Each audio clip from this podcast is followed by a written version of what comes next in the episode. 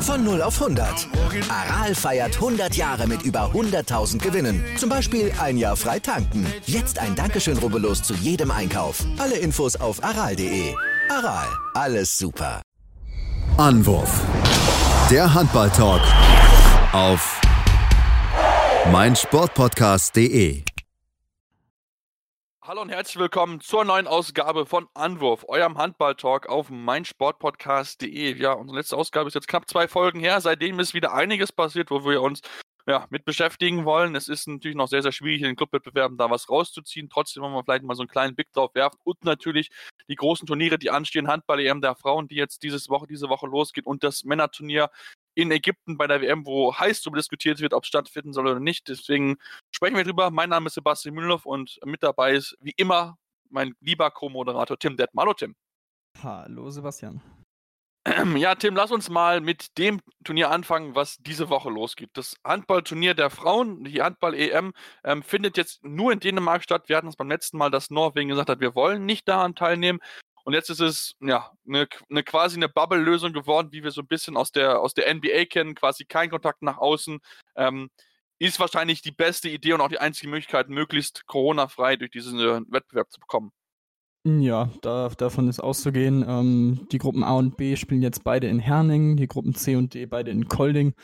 Ähm, Herning und Kolding sind meines Wissens so knapp eine Stunde mit dem Auto auch voneinander entfernt. Also auch da ist dann äh, was Reisen angeht, nicht so ein großer, äh, ja, nicht so eine große Strecke hinzulegen. Ähm, das ist, denke ich, tatsächlich die beste Lösung, die man jetzt so äh, fahren konnte und entscheiden konnte. Und ähm, ja, ich hoffe einfach, dass es so mit dieser Bubble-Lösung funktioniert, dass es möglichst keine positiven Tests gibt.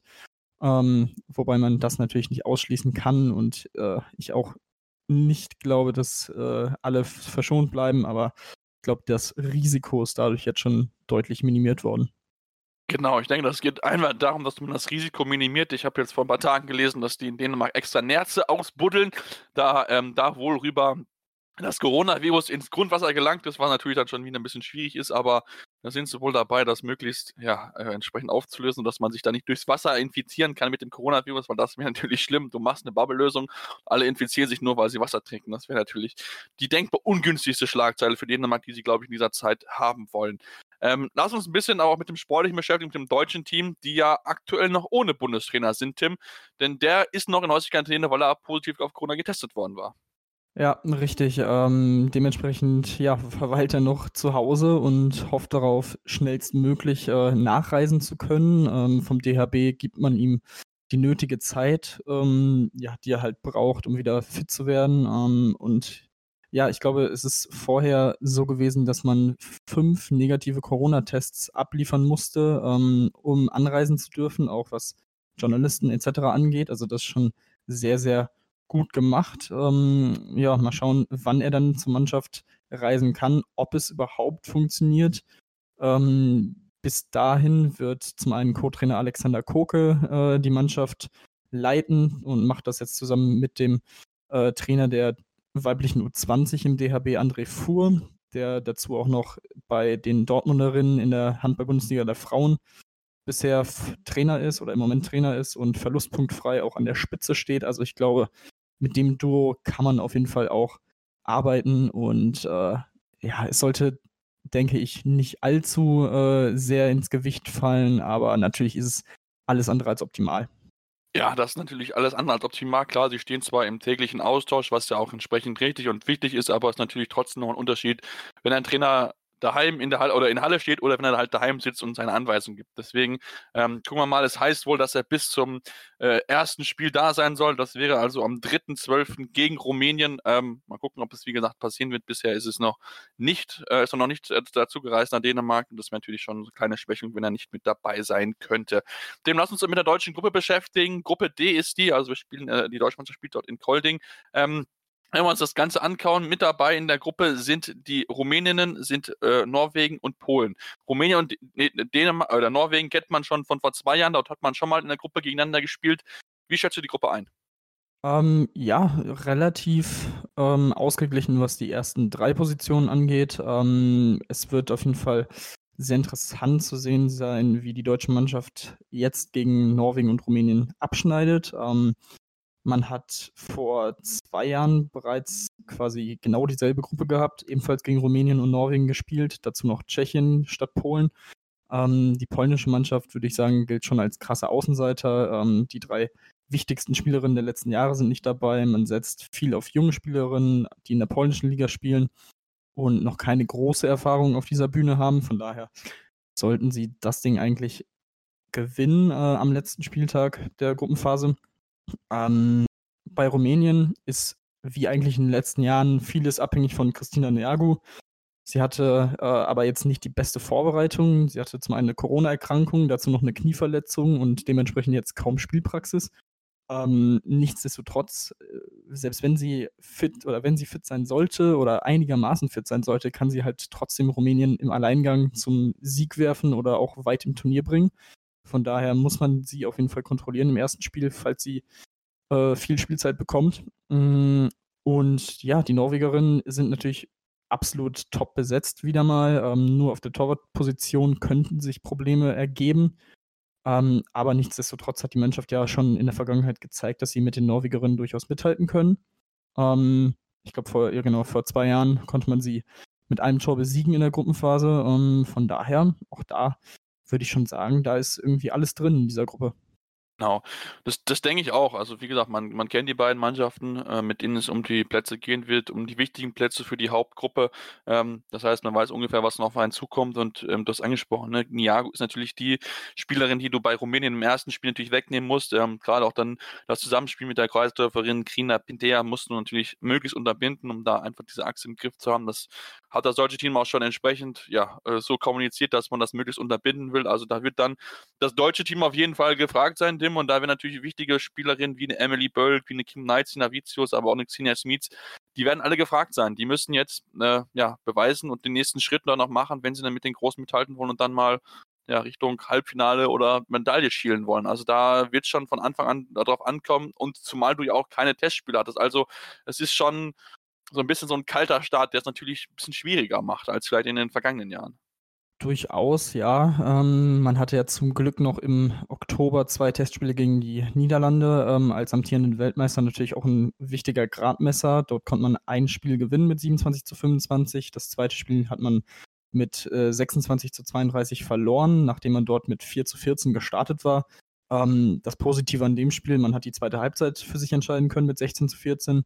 Also auch da sieht man, glaube ich, das Potenzial der Mannschaft ist da, aber es kann halt an einem schlechten Tag auch mal wirklich ordentlich nach hinten losgehen. Ähm, das ist halt so das Ding mit dieser Mannschaft, die immer noch relativ jung ist.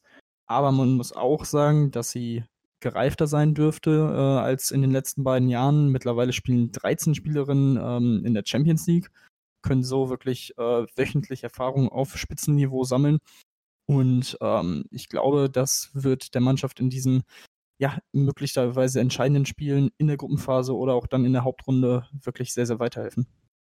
Auf jeden Fall. Ich meine, gerade, wir wissen, defensiv ist das deutsche Team gut. Wie gesagt, es geht gerade dann natürlich vorne darum, die Chancenverwertung zu nutzen. Das ist ein Thema, was wir, glaube ich, vor jedem Turnier in den letzten fünf bis zehn Jahren irgendwie angesprochen haben, dass man vorne seine Chancen nutzen sollte. Also äh, ist ja, wie gesagt, wirklich sehr, sehr wichtig, wenn ihr das hinkriegen würde, weil auch mit Dina Eckle hinten im Tor, da bist du eigentlich gut aufgestellt und schauen wir mal. Dann Gruppe C wäre dann mit dabei, Niederlande, Ungarn, Serbien und Kroatien. Also ich denke schon, dass wahrscheinlich die Niederlande eine Mannschaft sein wird, gegen die wir antreten müssten, Themen in der Hauptrunde. Ähm, was sind vielleicht noch andere Namen, die aus Gruppe C zu uns kommen können? Also wären die anderen zwei Namen, die du auf der Liste dort hast? Hm, ich denke, es wären Ungarn und Serbien. Die Kroaten gelten auch hier ähnlich wie die Polen äh, als Außenseiter in dieser Gruppe. Ähm, natürlich können sie auch für Überraschungen sorgen, das will ich gar nicht ausschließen, aber äh, ich glaube, es werden am Ende die Niederlande, Ungarn und Serbien und auch da hatten wir natürlich auch schon einige Duelle in den letzten Jahren, ähm, sowohl gegen Ungarn als auch gegen Serbien ähm, hat man schon gespielt. Gegen Serbien letztes Jahr bei der WM mit einem Tor verloren. Hätte man in dem Spiel unentschieden gespielt, wäre man bei der WM letztes Jahr schon ins Halbfinale gekommen. Ähm, bei der EM vor zwei Jahren verlor man gegen Ungarn auch mit einem Tor. Also ich glaube, da kann man sich auf packende und spannende und vor allem knappe Duelle ähm, in der Hauptrunde freuen. Und ja, ich habe es vorhin schon angesprochen, gegen die Niederlande. Ähm, in den Testspielen gut mitgehalten. Bei der WM letztes Jahr hat man sie bezwungen. Also auch da, klar, sie sind amtierende Weltmeisterin, aber die deutsche Mannschaft scheint äh, irgendwie mit denen ganz gut klarzukommen. Also das stimmt mich doch eigentlich sehr positiv. Ja, also es spricht zumindest, dass, dass die Chancen mit einer guten Leistung dann durchaus vorhanden sind, vielleicht sogar wirklich mal dieses Halbfinale zu schaffen und dem, dem Team natürlich nochmal einen Selbstvertrauensschub zu geben, Motivationsschub. Das wäre natürlich äh, entsprechend gut, wenn sie das dann schaffen könnten. Das wird natürlich auch dem deutschen Handball natürlich nochmal einen enormen Schub geben und gerade dem Frauenhandball natürlich. Wenn wir uns aber das ganze Turnier angucken, denke ich, dem sind wir uns relativ ein, dass mit, der Welt, mit dem Titel schwer werden könnte, weil es dort andere Nationen gibt, ähm, die vielleicht dann noch ein bisschen besser sind. Wer ist denn für dich die Top-Favoritin auf den Titel? Es ist äh, natürlich sehr, sehr schwierig. Also ich denke mal, Dänemark, Norwegen kann man auf jeden Fall nennen, die Niederlande, auch Französinnen. Muss man immer auf der Rechnung haben, ja. Ja, muss, muss man immer auf der Rechnung haben, ganz klar. Ähm, aus der Gruppe B finde ich auch Russland und Spanien durchaus spannend. Die Spanierin letztes Jahr bei der WM äh, Vize-Weltmeisterin geworden, auch ein bisschen überraschend gewesen. Ähm, mal gucken, ob sie das bestätigen können. Ähm, bei Russland fällt jetzt allerdings äh, ihre Mittelfrau aus, ähm, das natürlich sehr, sehr schwierig wird zu kompensieren. Von daher, da bin ich sehr gespannt drauf, wie sie es lösen. Ähm, vor allem, weil sie im ersten Spiel direkt gegen Spanien spielen müssen. Ähm, von daher, also ich glaube, das ist sehr, sehr ein sehr, sehr breites Favoritenfeld. Von daher wäre eine Halbfinalteilnahme für die deutsche Mannschaft schon ein Riesenerfolg. Ähm, aber ich kann mich ehrlich gesagt im Moment noch nicht so gut, noch nicht so festlegen, wer da so der Top, Top, Top, Top-Favorit ist. Eben weil auch keiner so richtig weiß, wo er steht, dadurch, dass es kaum Testspiele vorher gab. Ähm, ich glaube, Norwegen hat zweimal gegen Dänemark gespielt und gewonnen. Also ähm, das ist vielleicht so ein kleiner Fingerzeig, dass es vielleicht die Dänen nicht ganz äh, in der Top-Etage äh, dabei sind, aber es kann sich halt auch bis, äh, bis zum Turnierstart und während des Turniers natürlich alles noch komplett ändern. Deswegen ach, bin ich da noch ein bisschen, bisschen vorsichtig. Genau, ich denke, das muss auch einfach sein, einfach aus dem Grund, weil wir nicht wissen, was passiert, wenn wirklich jemand sich mit Corona infiziert, dann kann das vielleicht dann noch relativ schnell sein, wenn es Top-Leute sind, dass es dann äh, ein bisschen eng wird im Kader. Deswegen bin ich mal sehr, sehr gespannt auf wie natürlich das Turnier ohne also mit Corona klarkommt, ob es wirklich keine gibt, denn sobald du einmal Kontakt zur Außenwelt hast, bist du automatisch raus, kriegst du dann, verlierst deine Akkreditierung und darfst nicht mehr mitspielen. Also das gibt es schon wirklich sehr, sehr harte Regeln und das ist, soll so ein bisschen, wenn man so ein bisschen die Handballszene äh, sich anguckt und ein bisschen verfolgt, soll wohl auch das Thema sein, was sich die Herren ganz genau angucken werden. Frank Bohmann hat in dem Interview gesagt, ähm, es ist so ein bisschen so eine Art Vorlauf für die Handball-WM in Ägypten, die ja stattfinden wird. Das hat jetzt nochmal, wurde ja noch bekräftigt vom IAF-Präsidenten Hassan Mustafa, der jetzt vor kurzem 20-jähriges Amtsjubiläum gefeiert hat. Ob das man so lange Amtspräsident äh, sein muss eines Handballverbandes, sei mal dahingestellt. Aber er ist zumindest jetzt seit 20 Jahren mit dabei. Tim, äh, wir hatten letztes Mal darüber gesprochen, dass wir es eigentlich nicht gut finden. Jetzt habe ich noch gelesen bei der Handballwoche, dass ähm, noch nicht mal klar ist, dass es keine Zuschauer gibt. Und da ruft mir natürlich die Frage auf, wenn die Zuschauer in dieses Stadion lassen, dann macht es halt keinen Sinn, eine Bubble-Lösung zu machen, weil dann, äh, ja, heißt es so schön, das Pol offen ein bisschen. Also da kann ja dann alles Mögliche passieren. Wenn dann, gut, ich erwarte nicht, dass da jetzt Tausende von Leute sitzen werden, aber lass mal ein paar sitzen, die mit Corona infiziert sind und die in Kontakt kommen mit äh, Handballspielern dann kann das ganz, ganz schnell nach hinten losgehen.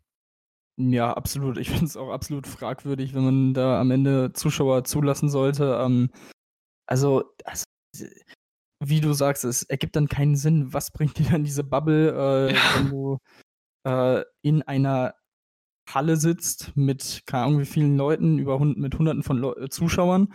Äh, da entweicht keine Luft. Äh, da ist also, das wird für mich absolut gar keinen Sinn ergeben, aber gut, äh, mal schauen.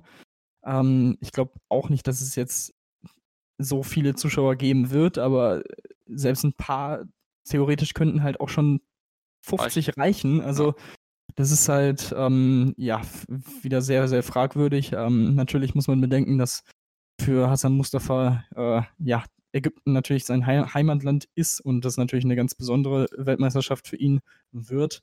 Aber nichtsdestotrotz sollte da auch wieder ganz klar die Gesundheit aller Mitwirkenden im Vordergrund stehen. Und ja, allein die Länderspiele jetzt äh, im Oktober oder im November haben ja gezeigt, äh, selbst wenn man so eine Blase hat, äh, kann es halt immer noch passieren, dass sich die Spieler selbst ohne Zuschauer ähm, infizieren. Also das ist schon echt, ja, ein bisschen fragwürdig, aber gut, so ist es nun mal. am Ende wollen sie wahrscheinlich halt auch noch wenigstens ein bisschen Ticketing-Geld reinholen, aber naja. Ja, also es ist natürlich schwierig, deswegen hat auch der Handballbund äh, gesagt, dass ähm, die zwar antreten, aber es jedem Spieler selbst freistellen, ob er spielen will oder nicht. Und genau da könnte ich mir halt Gedanken machen. Also wenn es wirklich heißt, dass Zuschauer erlaubt sind, Tim, kannst du dir dann vorstellen, dass es eine Absagewelle von Topspielern geben wird, die sagen, ich möchte da einfach nicht hinfahren, weil ja, weil ich es nicht machen möchte, weil ich nicht etwas vertreten möchte, was ich, was vielleicht in so einer aktuellen Situation keinen Sinn macht. Weil wenn du in der Bundesliga nicht mit Zuschauern spielen darfst, aber jetzt mal angenommen in Ägypten sind pro Spiel, keine Ahnung, 200 Zuschauer erlaubt, jetzt mal als Beispiel. Und Ägypten ist jetzt nicht dafür bekannt, dass die äh, Hygienestandards so hoch sind wie hier in Deutschland und, und auch die Vorschriften. Ähm, könntest du dir vorstellen, dass da Spieler sagen, ich will einfach nicht und dass dann die ERF in Zwang kommt, dass du auch abzunagen, weil einfach keine Topspiele mit dabei sind? Also ich kann mir durchaus vorstellen, dass, also egal ob jetzt Zuschauer dabei sind oder nicht, ähm, dass sich Spieler über, ganz genau überlegen, ob sie jetzt an dieser Weltmeisterschaft teilnehmen wollen. Ähm, man hat schon kritische Stimmen gehört, unter anderem von Palmerson und Duvniak, was wir ja schon besprochen hatten. Ähm, ja. Also ich glaube, das ist relativ egal, ob da jetzt Zuschauer zugelassen werden oder nicht. Ich glaube, das ist äh, für die Spieler, die da überlegen, ähm, ja, wie gesagt, relativ äh, irrelevant. Ähm, von daher, ich glaube, es geht halt generell einfach darum, dass sich einige Sorgen machen, ob dieses Hygienekonzept und diese Bubble-Lösung äh, in der Form die nötige Sicherheit für die Spieler darbietet. Und ähm, ja, so, ein, so, eine Reise nach Ägypten ist jetzt auch nicht mal nebenan irgendwie von Deutschland nach Frankreich, Dänemark oder sonst was. Also es ist ja auch schon ein bisschen, bisschen Strecke dazwischen. Ähm, selbst wenn man dann mit dem Flieger reist, also es ist schon, ja, also ich kann mir durchaus weiterhin durchaus vorstellen, dass äh, wir ein paar Top-Spieler nicht sehen werden, die dann auch sagen, okay, diese ersten zwei, drei Monate der Saison waren jetzt auch schon so schlauchend, jetzt Monat Pause wird jetzt auch nicht so gut, äh, nicht so schlecht tun. Also das sollte man, glaube ich, auch im Kopf haben, wenn man, wenn man diese Entscheidung dann eventuell liest. Das, das denke ich auch, dass dann vielleicht auch der eine oder andere halt auch dieses, dieses Belastungsziel mit reinnimmt. Denn ich denke, auch da ist natürlich 32 Teams, das ist, das ist eng getaktet, da hast du nicht, nicht viel Pause zwischen den Spielen. Also ähm, da bin ich wirklich ja, sehr, sehr gespannt darauf, wie es dann weitergehen wird, wie viele Spiele auch absagen und so weiter. Das werden wir natürlich genau beobachten in den nächsten Wochen. Wir wollen jetzt aber eine kurze Pause machen, kommen dann gleich zurück und beschäftigen uns dann ja noch mit ein paar weiteren Themen. Denn wir wollen natürlich mal den Blick werfen auf die Wettbewerbe Champions League, Europa, European League, einmal Bundesliga, klar noch nicht aussagekräftig, aber trotzdem mal einen kurzen Blick drauf werfen, wie es dort aktuell aussieht. Deswegen bleibt dran hier bei Anruf am Handball-Talk auf meinsportpodcast.de.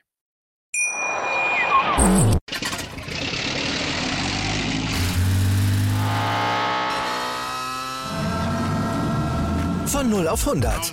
Aral feiert 100 Jahre mit über 100.000 Gewinnen. Zum Beispiel ein Jahr frei tanken. Jetzt ein Dankeschön, rubbellos zu jedem Einkauf. Alle Infos auf aral.de. Aral, alles super. Ja, jetzt werfen wir mal den Blick auf die Handball-Bundesliga und wollen uns dort natürlich mal anschauen, wie sieht denn überhaupt das Tabellenbild aus? Und Tim, beim ersten Blick fällt uns auf, die Tabelle ist nicht immer aussagekräftig, denn es gibt Teams wie Melsung und Minden, die haben erst sieben Spiele und dann andere Teams wie Stuttgart oder aber auch TBV Lemgo Lippe, ähm, die haben direkt zehn Spiele. Also ist es so richtig aussagekräftig, ist sie jetzt noch nicht, wie wir es normalerweise gewohnt sind. Ja, also die Punkte an sich sind wahrscheinlich schon ein bisschen aussagekräftig, aber die Platzierungen sagen halt im Moment wirklich nicht viel aus. Ähm, zum Beispiel, wenn man sich überlegt, dass Stuttgart ähm, mit sieben Minuspunkten auf Platz vier steht, aber Melsung im Moment drei Minuspunkte hat und auf Platz sechs ist, ähm, ist es natürlich ja ein bisschen ein verzerrtes Bild, ähm, was da so geboten wird, aber es ist halt in die, dieser Saison ähm, ja, dramatischer denn je. Ähm, das Thema kennt man natürlich im Handball äh, aus vergangenen Jahren. Das hatte man ja eigentlich schon ein bisschen verbessert. Aber ja, in dieser Saison ist es natürlich schwierig, das alles so einheitlich zu halten mit Corona-Quarantäne äh, von Teams und verschobenen Spielen. Ähm, da werden wir gleich auch in, der, in den europäischen Wettbewerben auch noch drauf schauen, wo es auch sehr extrem ist. Von daher, ähm, ja, kann man da auch keinem wirklichen Vorwurf machen. Sieht halt einfach ein bisschen komisch aus. Ja, das stimmt auf jeden Fall. Ich meine, man, man merkt es ja auch schon an der, an der Zusammensetzung der Spiele. Ne? Normalerweise sind es ja gewöhnt, Sonntag mittlerweile 13.30 Uhr hast du das Topspiel und dann spielst du 16 Uhr. Jetzt zum Beispiel in der vergangenen Woche 13.30 14.50 16 Uhr, 18.30 Uhr, da merkt man schon, dass man ja versucht, möglichst das wieder aufzuholen, dass es möglichst wieder ja, gleich her wird, sagen wir es mal so ein bisschen. Und auch die Samstagabendtermine werden jetzt gefühlt exzessiver genutzt, als noch in der Vergangenheit ähm, der Fall gewesen ist. Ähm, da merkt man einfach, ja, man muss natürlich gucken, dass man aufholt, dass man ja möglichst dafür sorgt, dass Teams dann wieder, oder dass die Tabelle dann wieder aussagekräftig von den Platzierungen her wird. Ähm, trotzdem, wenn wir uns natürlich das, uns das anschauen, ähm, die drei vorne, Tim, mit THW Kiel, Rhein-Neckar-Löwen und Flensburg-Handewitt, die jeweils nur zwei Minuspunkte haben, gibt es jetzt eigentlich keine große Überraschung. Nee, das, das stimmt auf jeden Fall. Ähm, ich finde vor allem die Rhein-Neckar-Löwen äh, spielen bisher eine wirklich überragende Saison. Ähm, sind im Moment ein Tor in der Differenz hinter Kiel nur. Ähm, was Schwalb da in den letzten Monaten aufgebaut hat, ist wirklich phänomenal. Vor allem, wenn man bedenkt, dass mit Appelgren und Palika beide Stammtorhüter ausfallen und man jetzt mit äh, Nikolas Katsianis und einem äh, Jungen aus der A-Jugend, ähm, Spät, glaube ich, heißt er, ähm, ja, als Torwartgespann äh, im Moment ja auf die Platte gehen muss, ähm, die das beide auch wirklich gut machen. Ähm, aber ich glaube, damit hätte man selbst in Mannheim nicht gerechnet, dass es so gut funktioniert. Ähm, und von daher ist es auf jeden Fall schon aller Ehren wert. Ähm, auch die Flensburger, äh, zum Beispiel im letzten Spiel gegen Balingen, was sie da gespielt haben, war schon teilweise echt sehr, sehr stark. Äh, erinnert an die Meisterschaftsjahre, ähm, wie sie im Moment spielen. Und ähm, ja, gut, dass die Kieler da vorne sind mit Sargosen, der ja eigentlich gar keinen so schlechten Start hatte, aber jetzt im Moment die letzten Spiele so ein bisschen geschwächelt hat, was den Kielern vor allem in der Champions League ein bisschen wehgetan hat, ähm, ist jetzt natürlich auch absolut ja, erwartbar gewesen. Das stimmt auf jeden Fall. Ja, das stimmt auf jeden Fall. Ich meine, dass die Löwen machen. Also da, da kann man sich eigentlich nur fragen, warum Martin Schwalb äh, so lange nicht Trainer gewesen ist. Äh, das, was er dort macht mit den aktuellen ja, Corona-Sachen, das ist schon wirklich sehr, sehr gut. Also da hätte man, hätte vielleicht das ein oder andere Team schon früher über ihn nachdenken sollen. Ähm, ich meine, ich habe gerne seine Analysen gehört bei Sky, so ist es jetzt nicht, aber wenn man sieht, was er, was er immer noch zu leisten imstande ist, ähm, kann man sich natürlich schon fragen, warum nicht Teams früher auf diesen Zug mit aufgesprungen sind, ist natürlich ganz klar. Ähm, trotzdem, Tim, auch wenn wir Stuttgart gesagt haben, als Team, was vielleicht ein bisschen überraschend dort oben steht, ähm, trotzdem mit 13 zu 7 Punkten als Team, was eigentlich tendenziell eher schlecht in die Saison startet und dann hinten raus so ein bisschen sich dann rettet und dann den Klassenerhalt holt. Es ist dieses 13 zu 7 nach 10 Spielen schon besser, glaube ich, als sie vielleicht auch selbst erwartet haben. Ja, definitiv. Also auch die spielen bisher eine wirklich sehr, sehr gute Saison. Ähm, und auch die muss teilweise ja auch auf äh, Yogi Bitter verzichten, weil er positiv in der genau, Quarantäne war. Genau. Ja, ähm, in Magdeburg gewonnen, gegen Flensburg auch gut ausgesehen, zur Pause geführt, am Ende mit vier Toren verloren. Äh, dann wirklich auch überzeugende Siege gegen vermeintlich, vermeintliche Gegner auf Augenhöhe wie Hannover mit fünf Toren besiegt.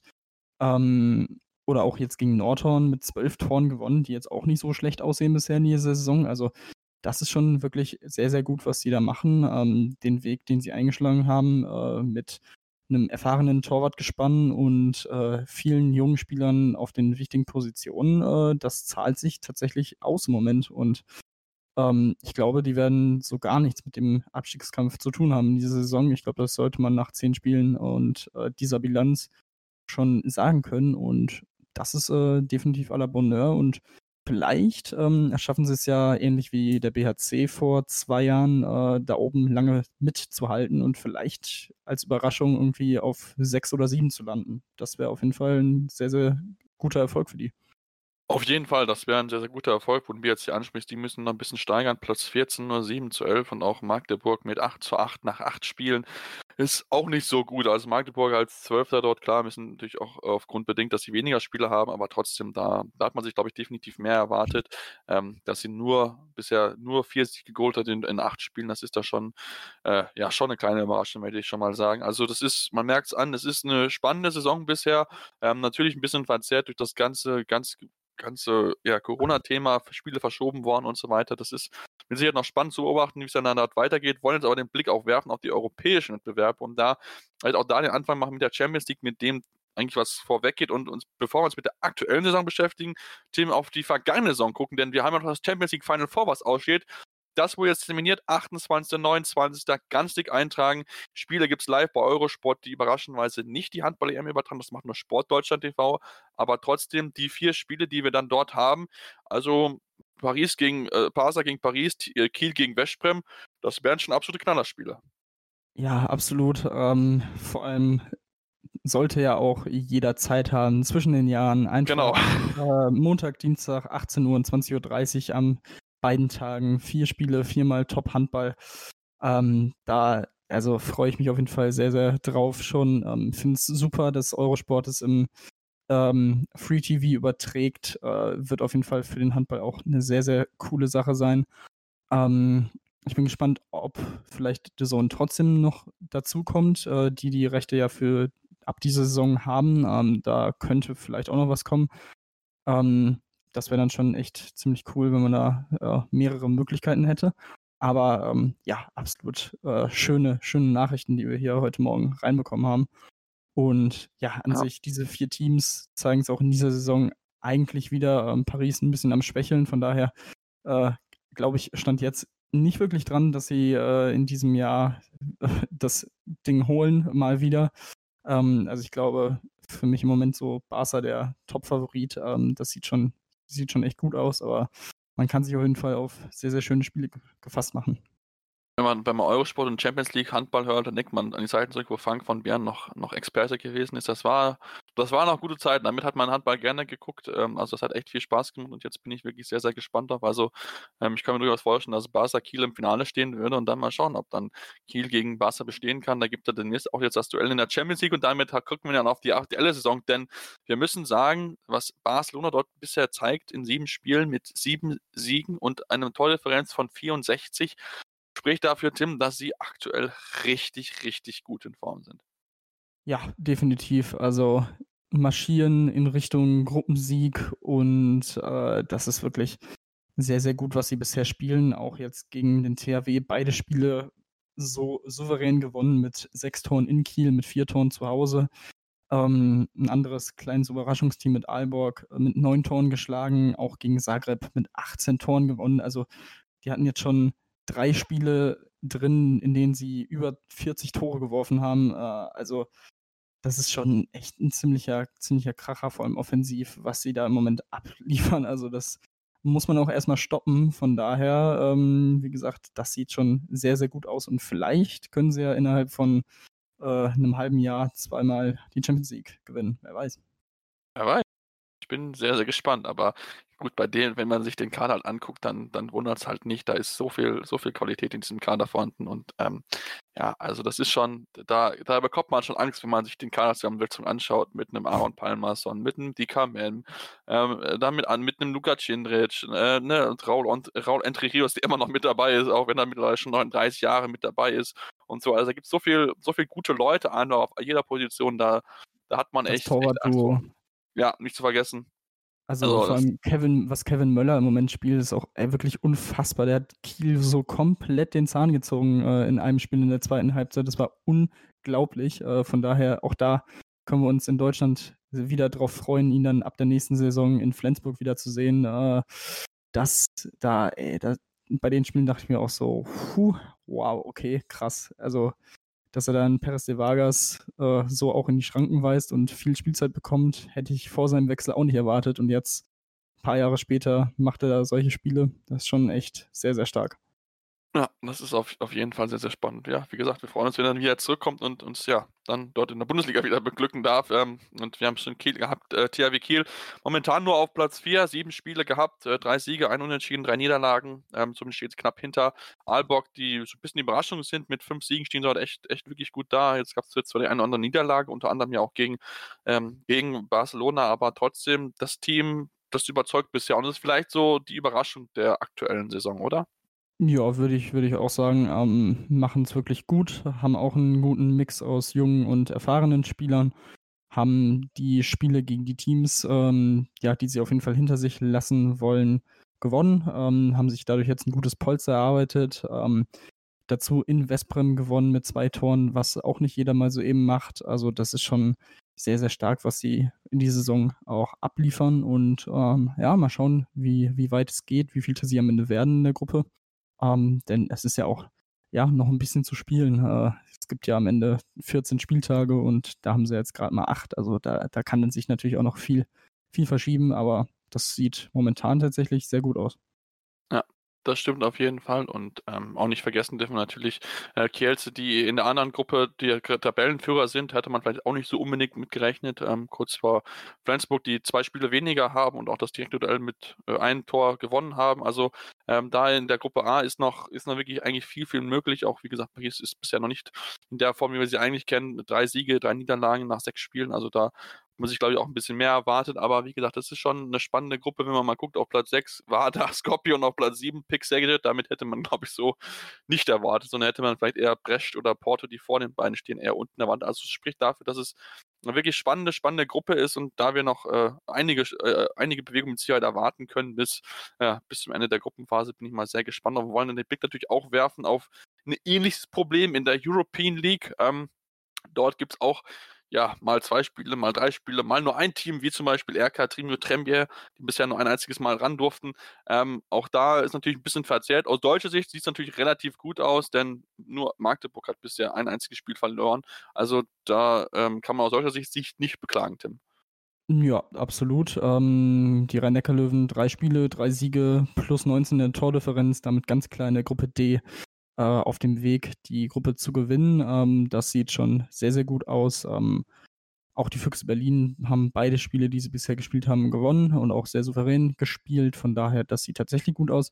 Magdeburg, wie auch in der Bundesliga, mit teilweise ja, mit einer unnötigen Niederlage gegen Alingsas aus Schweden, 30 zu 29 haben sie da verloren und ich habe das Spiel gesehen und das war halt wirklich echt selbstverschuldet. Also es war echt nicht nötig, dieses Spiel zu verlieren. Ähm, ein Punkt Minimum hätte man holen müssen, aber also das war wieder so viele technische Fehler dabei, wo man sich fragt, warum, warum, wie kann das passieren? Ihr trainiert so lange schon zusammen. Äh, das Team ist ja wirklich eigentlich eingespielt, aber irgendwie läuft es diese Saison irgendwie nicht so und ja, hast du Scheiße am Schuh, hast du Scheiße am Schuh. Äh.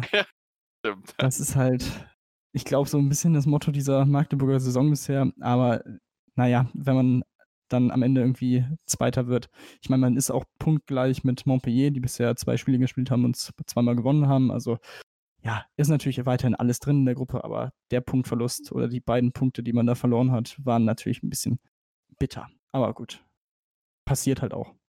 Genau, das kann auch mal passieren. Ich meine, allerdings das HK hat ja genauso viele Punkte bisher gesammelt und die schwedische Handball und die schwedische Liga ist jetzt auch jetzt nicht so schlecht. Also von daher denke ich schon im Rückspiel, dass da vielleicht Magdeburg dann ja dann das ein bisschen klarstellen kann und zeigen kann, wie viel besser sie eigentlich dann schon sind. Ähm, natürlich klar, da fehlt Matthias Musche, der wirklich böse Verletzungen bekommen hat. Wir haben es letzten Mal drüber gesprochen, aber trotzdem sollte eigentlich genug Qualität mit dabei sein, um sich ja mit Montpellier um den Gruppensieg zu duellieren und da müssen wir mal gucken. Ein bisschen Spiele sind da auch noch zu machen. Zehn Gruppenspiele sind. Wir haben jetzt ja, knapp drei rum. Also da sieht man auch, da ist noch relativ wenig mit dabei. Das ist noch nicht so richtig absetzen können.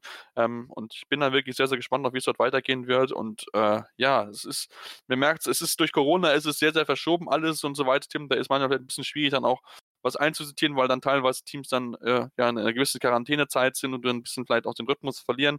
Deswegen ist es halt wichtig, dass du halt ja möglichst fit bleibst und dann auch vielleicht dann aufgrund der eng der gedichteten Terminkalender das verteilen willst. Das wollen die Rhein-Neckar-Löwen jetzt machen, ein bisschen mehr Last auf mehr Schultern verteilen. Das ist natürlich schwierig, wenn du halt keinen breiten Kader hast. Definitiv, definitiv, aber ähm, ja, ich glaube. Dir bleibt ja nichts anderes übrig, das ist ja ganz einfach. Ja, ja, absolut. Ähm, aber ich glaube, dass die Teams, die ähm, international spielen, das schon ganz gut im Griff haben, es ja auch aus den vergangenen Jahren durchaus kennen. Von daher ist die Situation für die Teams jetzt gar nicht mal so anders. Also ich glaube, da sind dann Mittelfeldteams, die vielleicht irgendwie durch Verschiebungen ähm, Donnerstag und Sonntag spielen müssen, deutlich mehr von getroffen als jetzt äh, zum Beispiel die Rhein-Neckar-Löwen, die es ja auch durchaus gewohnt sind, unter der Woche international zu spielen und dann sonntags in der Liga ran zu müssen. Von daher, ich glaube, das hat man dann doch ganz gut im Griff, aber nichtsdestotrotz auch irgendwie, ja, kleinere, vermeintlich kleinere Verletzungen wie Zerrung und so weiter sind dann natürlich echt, ja, sehr, sehr bitter und können natürlich passieren bei so viel Belastung. Das ist, das bleibt natürlich auch nicht aus. Stimmt auf jeden Fall. Und äh, ja, es, es ist so, es ist nicht so ganz einfach, es ist auch ein bisschen schwierig. Ich meine, auch wenn wir uns angucken, die Rhein-Neckar-Löwen hatten ja auch ja, ein bisschen komisch, haben sich eigentlich aufs Spiel vorbereitet gegen Kadetten Schaffhausen. Dann kam irgendwie Nachricht, ja, ähm, jetzt müsst ihr doch gegen äh, Tatabanya spielen, irgendwie so zwei Tage vorher, wo ihr denkt, so, ja gut, super, jetzt bin ich gerade mittendrin in der Vorbereitung für Schaffhausen, aber wie gesagt, das ist diese Saison einfach so, da muss man flexibel sein, da muss man ja sich möglichst äh, bereit sein, neue Wege einzugehen und ähm, ja, sich damit anpassen. Also auch äh, Martin Schwalb gesagt, man kann drüber jammern, aber man muss im Endeffekt mit klarkommen, das Beste daraus machen. Und wer am Ende das Beste daraus macht, wird am Ende sowohl äh, ja, bei den europäischen Wettbewerben als auch natürlich in der Liga ganz oben stehen. Deswegen gucken wir weiter drauf und wollen uns natürlich dann nächste Woche mit den deutschen Teams weiter beschäftigen. Natürlich den Blick auch werfen auf die Handball-EM. Natürlich ist ja klar, wollen natürlich gucken, wie sich die deutschen Frauen dort in den ersten Spielen schlagen und wie sie dort mithalten können. Und dann äh, schauen wir mal, ähm, ob wir dann ein bisschen mehr dann schon wissen nächste Woche. Deswegen hören wir uns demnächst wieder hier bei Anwurf, eurem Handball-Talk auf meinsportpodcast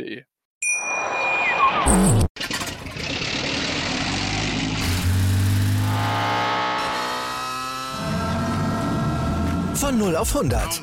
Aral feiert 100 Jahre mit über 100.000 Gewinnen. Zum Beispiel ein Jahr frei tanken. Jetzt ein Dankeschön, rubbellos zu jedem Einkauf. Alle Infos auf aral.de. Aral, alles super. Ich habe mich natürlich schockverliebt, weil die war wirklich ganz, ganz klein. So begann die Mensch-Hund-Beziehung zwischen Christina und Tierschutzhund Frieda. Und wie es danach, nach dem ersten Moment der Verliebtheit, so weiterging und welche Klippen es danach zu umschiffen galt, das hört ihr in der neuen Ausgabe von Iswas Dog, dem Podcast für harmonische Mensch-Hund-Beziehungen. Iswas Dog? Mit Malte Asmus. Überall, wo es Podcasts gibt. Anwurf.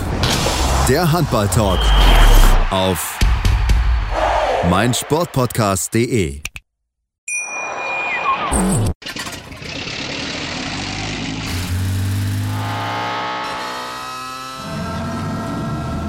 0 auf 100. Aral feiert 100 Jahre mit über 100.000 Gewinnen. Zum Beispiel ein Jahr frei tanken. Jetzt ein Dankeschön, rubbellos zu jedem Einkauf. Alle Infos auf aral.de. Aral, alles super.